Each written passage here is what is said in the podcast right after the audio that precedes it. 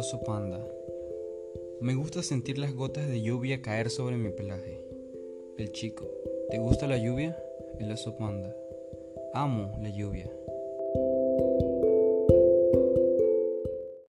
El show es alegre, te sientes bien mientras lo ves, te dan ganas de sonreír y aquellas cosas que agregaron, aquellas cosas también comparten cosas reales de las cuales los niños se sienten decepcionados.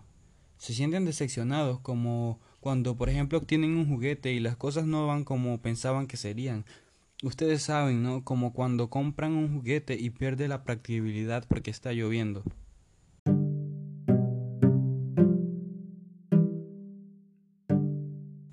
Carl.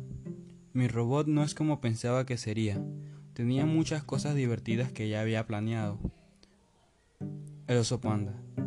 Está bien sentirse decepcionado, Carl. Carl. ¿Lo es? Oso panda, por supuesto.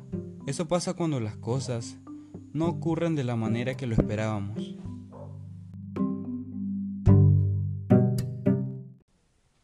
Te involucras por los personajes, los narradores y la increíble animación, que es hermosa. Ellos han hecho el trabajo más increíble al contar historias, construir personajes y luego compartir las lecciones de esta manera. Es alegre y realmente mágico.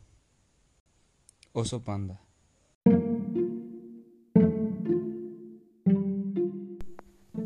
Pensar las cosas de manera diferente está bien. A eso le llamamos perspectiva.